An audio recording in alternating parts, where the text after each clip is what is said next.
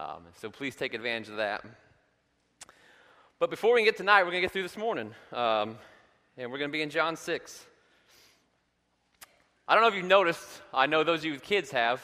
When you have young um, children or infants, you can't go anywhere um, without having to pack up pretty much your entire house. Um, it doesn't matter how long or short the trip is, you've got to take all kinds of bags with you um, with diapers and foods and blankets and, and spare outfits. And I have noticed the law of this. Um, I don't know if you guys have noticed it, maybe it's just my experience, but every time I remember to pack a spare outfit, there's nothing happens, nothing occurs. Um, there's no hiccups or anything, and every time you forget to pack a spare outfit, well, then um, that's when you always need one. But uh, a couple weeks ago, I was packing up for a trip, and, and my daughter Hattie's turned, she's turned two now, and she's beginning to be a little bit observant. She begins to notice things around her, and she's picked up on now when I start packing these bags that we're going to go somewhere. Um, and so it clicks in her that she's going to add her own list to this bag. And so she goes and gets stuff and brings it for me to throw in the bag. And the issue is that her list never matches my list. Um, so today, this particular day, a couple weeks ago, um, I knew we were, we were headed for conflict. Um, because I was packing her bag and she comes up carrying to me this, this DVD. Um, you see, we have one of those portable DVD players you can strap to the front seat and she can watch in the car. And this thing has been a blessing and a curse. It's been a blessing in that long trips have just been saved. Um, it's amazing to have peace in the car again on these long trips. But the, the problem is that I, on short trips, I don't like her to use it. I don't want her watching TV a lot. And so on short trips, we just, it's off. We don't use it. And in Hattie's mind, every trip is worthy of a DVD. You know, um, she doesn't get this, this standard. And so she brought her DVD to me that day and she said, Daddy, you want to watch this in the car? And I said, Well, now, Hattie, I don't know if you've noticed, but this is a short trip. And on short trips, we, we don't watch uh, movies. And I, I, have no idea why I try to appeal to reason with a two year old. Um, but I do. And she says, Daddy, want to watch, watch in the car? And so I brace myself and I say, Listen, it's no, we're not watching it. Okay, you cannot take it. And now I'm fully prepared for whatever reaction might occur and whatever punishment I may have to levy. Um, but to my surprise, she just calmly turns and sets the movie on the coffee table. And then she reaches her arms out to me as if she wants a hug. And so I bend down, I scoop her up, and she gives me a hug. And I'm overwhelmed with the amount of pride I feel for having such a restrained, well behaved little girl. And I'm getting ready to tell her how proud I am of her when she pulls back and she cups my face with her hands. This is what she does when she has something really important to say. And she looks me square in the eye and she says, But daddy, I need to watch it. Conniving little thing. It struck me later as, as I thought about it how Hattie has absolutely no clue what her needs are. None. You know, we might think that uh, with our human survival instincts, we would be born with this knowledge, but at least using the sample size of my one child, we apparently aren't. Because not only has she, out of her own mouth, has she told me that she needs to watch a movie, but also that she doesn't need to eat, she doesn't need to sleep, and she doesn't need to drink water. So she has no idea what her needs are. But let me ask you what do you need? What do you really need? Now, I know at first glance this seems like an easy question because I know the list that's popping in your head right now. You need oxygen, you need air to breathe, you need food, you need clothing, you need shelter, etc. That, that somewhere along the path, your basic needs for survival have been revealed to you and you're aware of them. We're starting a, a series today that's going to take us all the way into Easter. In this series, we're going to look at a number of statements made by Jesus Christ, and all these statements begin with this two word phrase I am. Jesus says, I am, and then he fills in the blank. And in each one of these, he makes a claim about his, in his identity. But also, in, in, the context of each one of these statements, Jesus seems to question popular notions of thought. And today we're going to look at one of these in John chapter 6. And in, in doing so, Jesus is going to call into question what our needs really are. Now, just for a little background, at the start of John 6, Jesus is on the far shore of Galilee, the Sea of Galilee, and he's up on a hillside and he sees a large crowd coming towards him. And John tells us, he gives us the download that, that Jesus ends up taking five loaves of bread and two fish, and he feeds this crowd of over 5,000 people until everyone had their full and there were actually 12 baskets of food left over. That somehow, someway, after Jesus blessed the bread and broke it and the fish, that every time they reached in the basket, there was more and more and more. This is one of Christ's most famous miracles. And then that same night, in the same chapter, John chapter 6, that same night, his disciples get in the boat, but Jesus doesn't join them. And while they're out in the Sea of Galilee, a big storm comes, and Jesus' disciples are, are terrified. They're afraid for their lives. And then, and then Jesus actually comes out walking on the water, John tells us. He walks across the top of the water until he reaches the boat, and then he steps in, and immediately the boat is on the shore.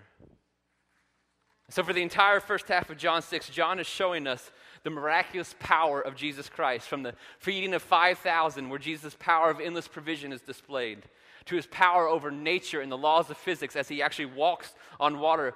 John is trying to display to us the divinity of Jesus Christ, that he was God, because these are not the powers of a man. They just aren't. So, starting in verse 25 of John 6, it's now the next day, the next morning. And John tells us that, that this crowd, this crowd of 5,000 from the day before, they've now made it to the other side of the lake, and we discover that they've been looking for Jesus since the moment they noticed that he was gone. And when they get to him in verse 25, they ask, hey, When did you get over here? And Jesus' answer to them is, is a little peculiar at first. Look at verse 26 of John 6.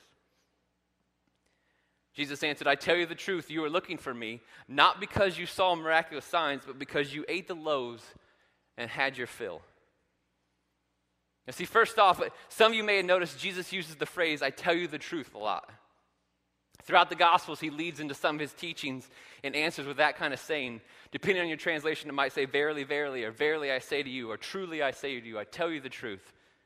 But he uses this phraseology, and a lot of times, what always happens when Jesus says this is that number one, he's about to say something profound. And he realizes it. So he's kind of building it up. But number two, what I've noticed when he says this is he's about to reveal a truth that his audience hasn't yet, yet grasped. And so when Jesus says, I tell you the truth, he's about to say something here that the people he's talking to, they haven't realized it yet. He knows it's true, but they don't. And so what does he say? Jesus says, You're not coming after me. You're not following me. You're not looking for me because you saw miracles. You're coming after me because I fed you. You're here, Jesus says, because you're hungry again. You see, these people weren't on a spiritual journey of enlightenment. They weren't even looking for an entertaining show of miracles. They just wanted another free meal. Which is why I can easily decide that this was a crowd of 5,000 college kids. You feed them, they'll come, trust me. Jesus continues to verse 27. He looks at him and says, Do not work for food that, will, that spoils, but for food that endures to eternal life, which the Son of Man will give you. On him, God the Father has placed his seal of approval. You know what he's saying? He's saying, Listen, you guys are so close. I mean, think of this group. This group was literally in pursuit of Jesus. They were looking for him, they were coming after him, they were following where he went. But the reason they were doing so well, the reason was for a fulfillment of a physical earthly need.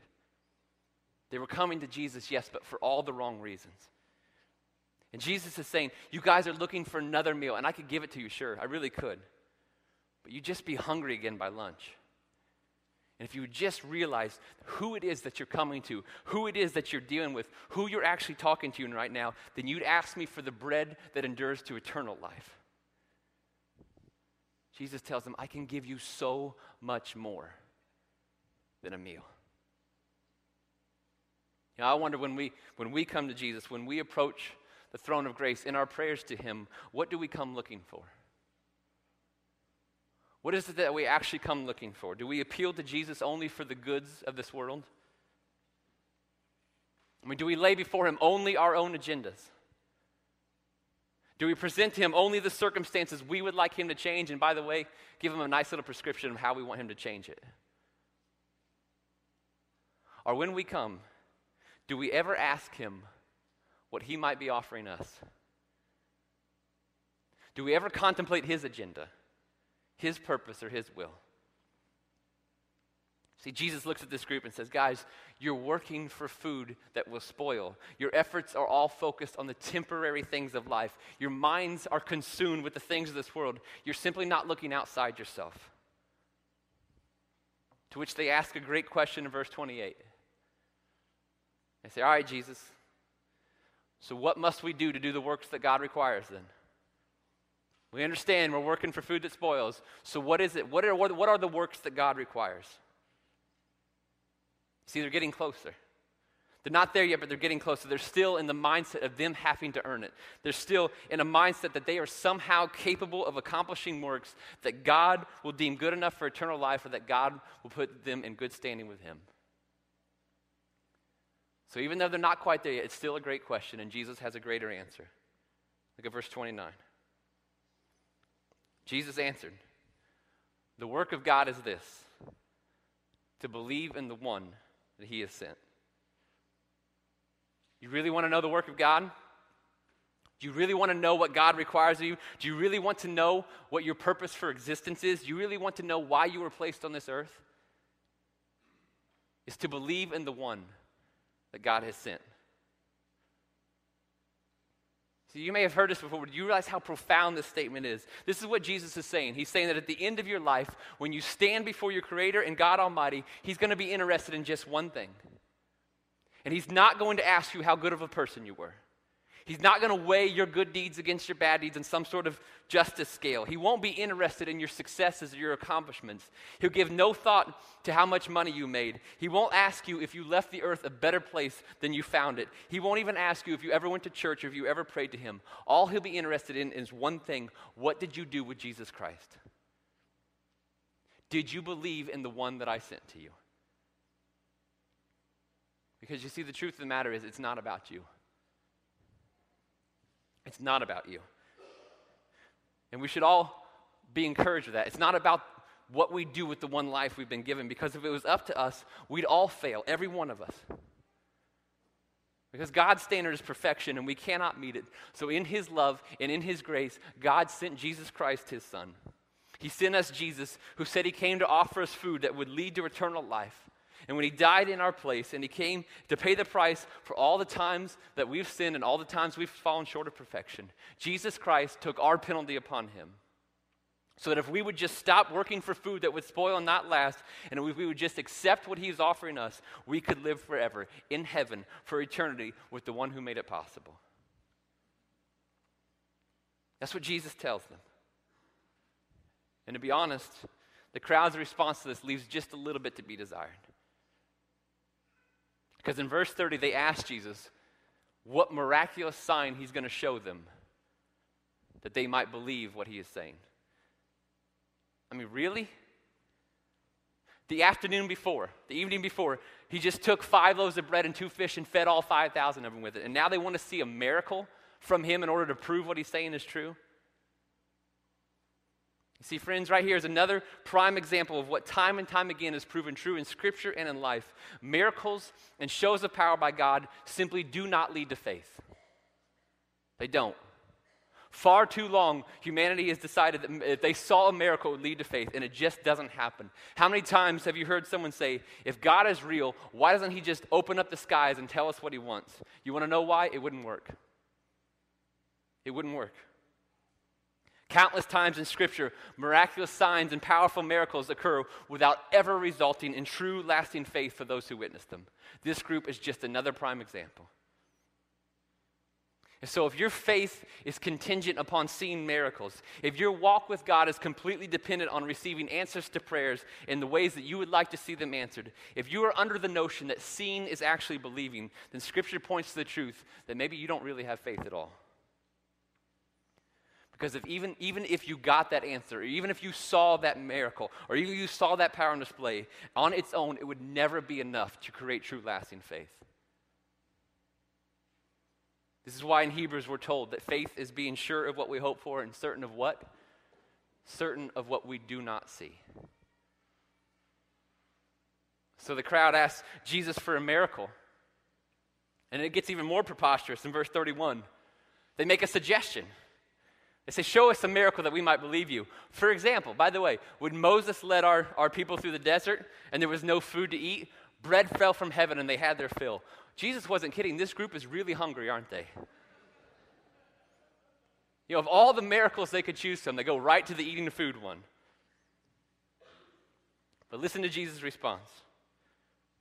Verse 32, he says, I tell you the truth. Don't miss it. There it is again. I tell you the truth. It is not Moses who has given you the bread from heaven, but it is my Father who gives you the true bread from heaven. For the bread of God is he who comes down from heaven and gives life to the world. I tell you the truth, he says. Here comes the truth that he's aware of, but they're not. He looks at him, he says, You know that manna, that bread from heaven we're always talking about? That wasn't the best stuff. It wasn't the real deal. Uh, it came from God, yeah, it fell from the sky, but it wasn't the real bread from heaven. You see, that bread was used for the purpose of fulfilling a temporary physical need. That's why it needed to keep coming six days a week, because what it provided, it never lasted. But the real bread, Jesus says, the real bread comes from God, and it has one purpose to give life to the world true, vibrant, lasting, eternal life. This is the stuff that does not spoil. This is the stuff that can never be taken away. And so the crowd in verse 34, verse 34, they make a simple request Sir, from now on, give us this bread. You know, maybe, maybe they're still hungry. Maybe they just think that, that, that, there is bread that will keep them from ever feeling physically hungry again. Maybe they're further along in this process, and this is a genuinely see, spiritually seeking question. But whatever the case, they still don't recognize what or who this bread from heaven is. And so Jesus just comes right out and tells them. Look at verse 35. Then Jesus declared, this is a statement of authority. He didn't say, he didn't answer, he declared. Then Jesus declared, I am the bread of life.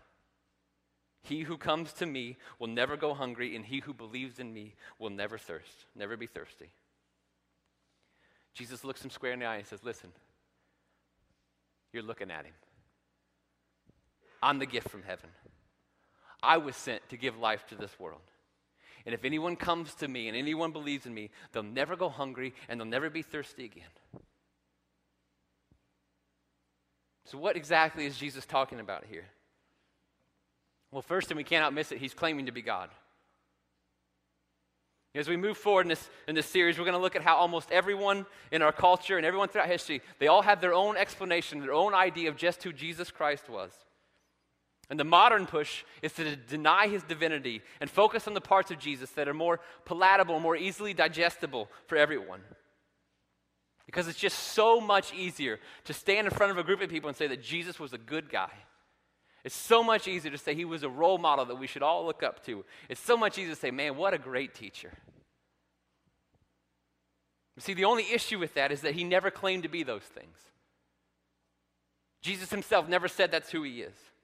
Here and in other places, he is claiming to be God. Let's just take the sample size of the few short verses we've read this morning. He says that he is the Son of Man. He says that he is the one the Father has placed his seal of approval on. He says that he is sent from heaven. He says that he alone gives life to the world. And he says that he is the bread of life that fulfills all hunger and all thirst. Jesus is saying, and we'll see this time and time again, that he is just not like every other option out there.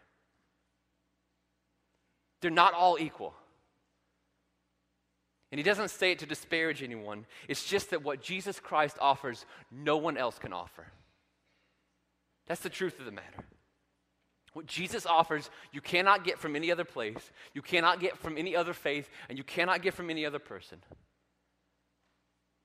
See, the Bible points to a truth that each and every one of us were created with a, with a need and a longing to connect with God. That God placed within us a longing for eternity and a longing to connect with our Creator and find our purpose. And until we enter into a relationship with the God who created us, we can never find true, lasting joy, peace, fulfillment, satisfaction, or purpose. And this truth has been on display time and time again because when the mask are revealed, the philosophies of this world result in absolutely no satisfaction. It's why throughout history, people have expressed their longing for more. Time and time again, people at the top of the mountain have become so disenfranchised with life that they are depressed or even worse. A lot of rich, successful people end up taking their lives, they're so depressed. Others go their entire life with this burning lack of satisfaction and joy. And occasionally, just occasionally, one of them will be honest enough to admit it. Being in Indiana, there likely aren't many Tom Brady fans in here this morning. At least there better not be. Just kidding. But you see, by the world standard, by all definitions of success outside of Scripture, Tom Brady is it. He is. Though he played college ball at Michigan, he was widely doubted and unheralded by pro scouts. And finally, in the sixth round, the next to last round of the draft, the New England Patriots took a flyer on him and just took him. They selected him. They didn't sign him to a big contract, they had no plans to play him. Until one game when their starting quarterback, Drew Bledsoe, was knocked out with an injury, and they didn't have anybody on the bench left other than Tom Brady. And so they threw him into action. And that season, his first as a starter, he led the Patriots to the Super Bowl and then won the Super Bowl against the highly favored Rams. He was thrown into instant fame overnight, and winning and success just kept coming. He started dating Hollywood actresses. He won not one, but two more Super Bowls. He got endorsements deals worth millions of dollars. He's now signed two huge contracts to which he will earn over $100 million in his pro football career, and he's widely praised as being one of the greatest quarterbacks ever. He, you see, is the definition of the American dream. He, through his own effort and hard work, worked his way up through the ranks. When given his shot, he hit it big, and now he's the winner. Now he's one of the best athletes in the world. And by the way, He's married to a Brazilian supermodel who makes more money than he does. You see, in the eyes of the world, in the scope of our culture, in the context of the American dream, Tom Brady is the greatest success story there is because what more could anyone ever ask for? Well, he sat down for an interview with 60 Minutes one evening for a story about his rise to success and fame. It was meant to be a puff piece to celebrate Tom Brady and all his accomplishments and how great his life was. And right in the middle of it, they asked him how great his life was, if he was truly happy. Only his answer was not what they were expecting to hear. Brady paused and then looked at the camera and said, Why do I have three Super Bowl rings and still feel like there's something greater for me out there? I mean, maybe a, a lot of people would say, hey, man, this, this is what it is. You've accomplished your dreams, you've met your goals, you're rich and famous and successful. This is what it is. But me, well, I think, gosh, there's got to be more to life than this. The interviewer was a little stunned, but then he asked, Well, what's the answer then, Tom? To which Brady responded, I wish I knew. I wish I knew. Jesus says, The answer is me. Jesus says, I am the bread of life. He who comes to me will never go hungry, and he who believes in me will never be thirsty again. Because there is a longing in your soul that money simply cannot buy enough things to fulfill. There is a void in your heart that no number of friendships or dating relationships or spouses can fulfill. There is a desire in your gut that no amount of successes or conquests can ever quench. There is a longing in your being that no amount of pleasure or recreation or experience will ever satisfy. Because unless you plug into your Creator, unless you enter into a relationship with your God, nothing will truly satisfy you. Nothing. And you might have breath in your lungs, and your heart may be beating, but the Bible says that you are dead. You are not experiencing true life. Jesus says, I'm the bread from heaven. I came to give you life. And if you come to me and you believe in me and trust in my death to make the payment for your sins, you give yourself over to me, then that longing in your heart that's never been, been fulfilled, no matter what you tried, that hungering and thirsting that you could never satisfy your own, I'll take it away. I'll take it away because Jesus says, I can offer you what no one else can. I am your one need. Stop chasing after the food that spoils and will not last or satisfy. You don't even need that, even if you think you do. You don't even need that. You need me. Once that's in place, everything else will fall into place. Expanded on this in, in Matthew 6 when Jesus tells us that we shouldn't even worry about the food we're going to eat or the clothes that we'll wear. He points out that the birds don't store up goods for themselves, and yet our Heavenly Father feeds, feeds them. He points out the lilies of the field, they don't fret or worry about clothing, yet God clothes them in beauty every year. And what Jesus is saying is that, don't you understand? God is much bigger than our needs for survival. That when it comes down to it, we have just one need. And Jesus Christ is the object of everything for which we hunger and thirst. He is the manna that the Father sent, He is the bread that satisfies our souls. Which I guess leads to one last question before we close. If this is true, and it is, then why does it seem so many believers in Christ are still hungering? Why are so many followers of Christ still wrecked by desire? Well, perhaps we are hungering for the wrong kind of bread. Perhaps we are no different than the crowd standing before Jesus in John chapter 6. Because I wonder, I truly wonder, how much of our lives and time is invested in working for food that spoils and will not last. I really wonder how much of our lives and time and effort is focused on doing the work of God, believing in the one that He has sent. And so the question that we have to ask is this is do we really actually believe him? Do we actually believe what Jesus has to say? I mean, how often do I worry about the things of this world? When a bill arrives in the mail that I just wasn't expecting, it wasn't in the budget, I wasn't counting on, do I fret and worry? When things happen in my life that, that don't go just the way I planned them out, do I stress out? You see, it begs the question, when I have those reactions, it begs the question just where am I getting my bread? Through whom or what am I actually getting my bread? You see, sure, probably in this room, a good portion of us have asked Jesus to forgive our sins, and we feel like we're trying to follow him. But is he our source for bread and fulfillment in everything, in every single area of life? Or if I'm honest, do I put a little trust and security in my career? Is the amount of peace or faith I have in direct proportion to how large the number is in my bank account? Or is my faith in my God? Is my Lord my schedule or my calendar or my plans, or is my Lord Jesus Christ? There's really only one way to know. If He asked for all of it today, every last bit of it, would you give it to Him? Where is it that you are getting bread that you don't want to trust God with? Deep down, for real, if He asked you today to leave your job with absolutely no promise of finding another one, would you walk out and do it? If He asked you to take your calendar and clear it totally for the next seven days and pray and seek Him as to what you would do with every hour of your week, would you do it? Could you do it? If he wanted you to empty your bank account, your college fund, and your IRA all the way to zero and give it to someone else, if he wanted you to just hand all your material possessions to someone else, would you trust him with that?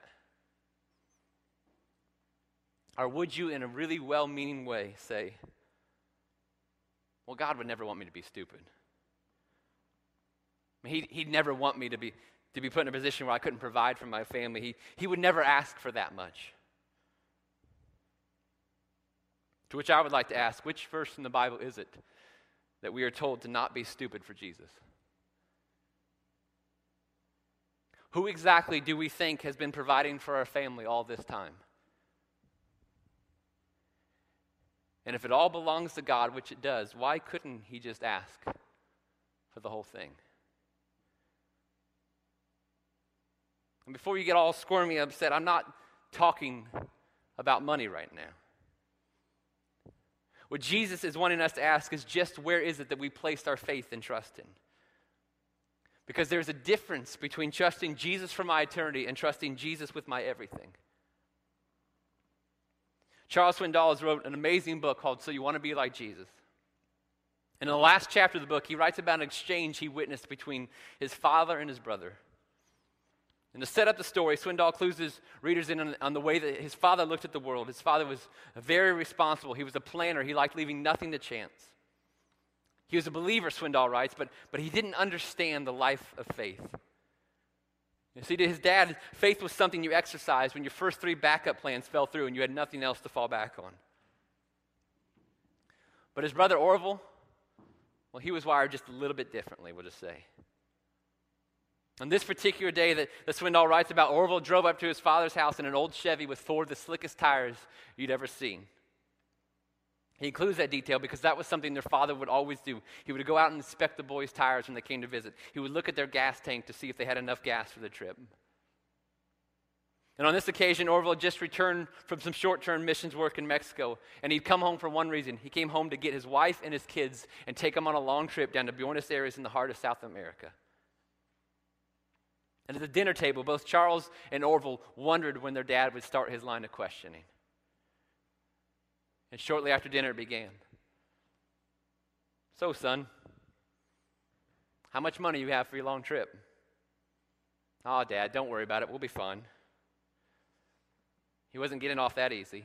Son, how much money do you have for your trip? How much money is in your wallet right now? Orville just smiled at his dad and said, Well, I don't have any money in my wallet. Well, how much money do you have? I mean, you're getting ready to go to South America. You're taking your wife and your kids. How much money you got? So Orville reached into his pocket and he dug out a quarter. And he set it on its edge on his end of the table and pushed it. And it rolled all the way across the table into his father's hand. His dad screamed, Is that all you got? To which Orville replied, Yeah. Isn't that exciting? See, the work of God is this to believe in the one that He has sent. And the moment that we stop relying on ourselves, the moment that we stop trusting in our jobs, the moment we stop making our own plans, the moment we stop finding our security in a dollar figure, that's the moment we get it. It's the moment that we realize that we are no longer searching for bread anywhere else than Jesus Christ. And you see, those whose lives are reoriented around Him, those who desire nothing else but Him, they will truly never hunger again. By the way, you might want to know Orville and his family served in Buenos Aires for more than 30 years. Not once did they ever go hungry. They were always provided for. So, where is it? Where is it that you are looking for bread other than Him? What is it that you have placed your trust and security in other than Jesus Christ? And lastly, have you ever come to Jesus? Have you ever believed in Him? Have you ever accepted the bread of life? You see, Jesus stands alone, and that He alone can satisfy our spiritual hunger. He alone can meet our greatest and really only need. Because Jesus Christ is not our means to get bread, He is the bread of life. And when we stop looking for satisfaction anywhere else, when we stop trusting anything else, when we come to Him hungry, and when we follow Him by faith with nothing else to rely on, He provides and we are filled. Let's pray.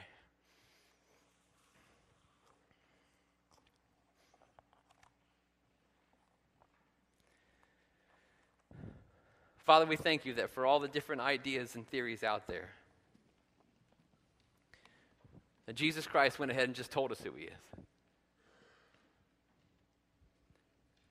God, we thank you that your Son is the bread of life. And so, first, Lord, we pray for any who have not realized that. Those who, in Jesus' own words, haven't come to him and believed in him. That they may come today and quench that spiritual hunger that they felt every single day of their life. That it might finally be fulfilled.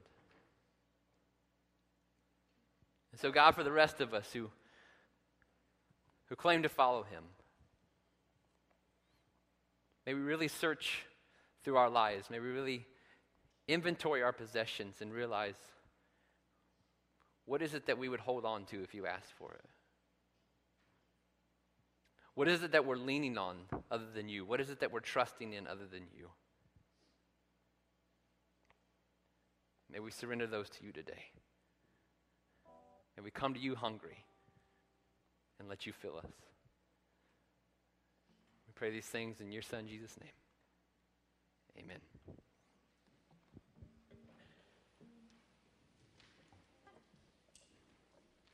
In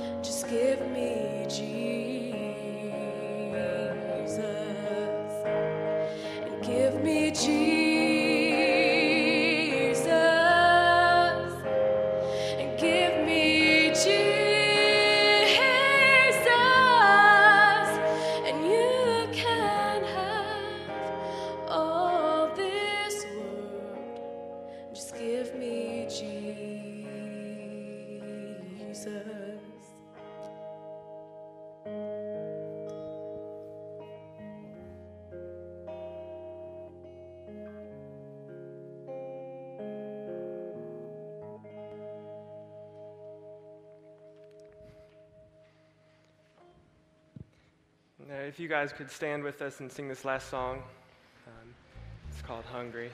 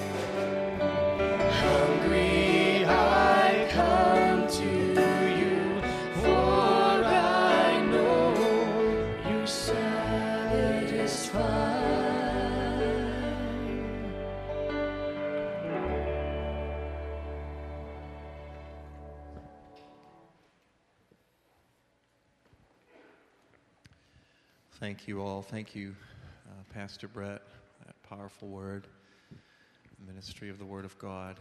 Um, will you come back tonight? How many will come back tonight? Thank you. Many of you will be serving, I know, on this campus, our little ones. Um, but at 6:30, we'll have a very special time with Frank and Marie Drown, folks who really embody everything Brett brought to us this morning in so many ways.